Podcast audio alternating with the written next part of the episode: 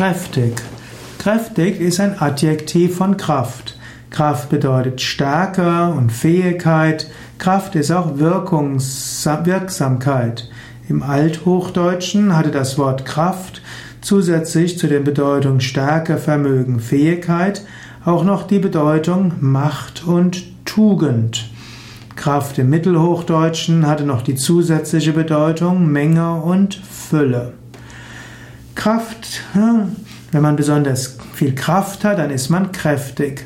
Kräftig heißt gesund, kräftig bedeutet stark.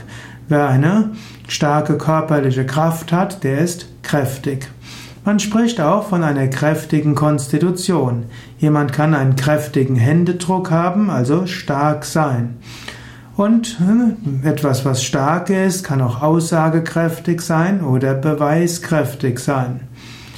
Man kann auch kräftig verwenden als intensiv wirkend.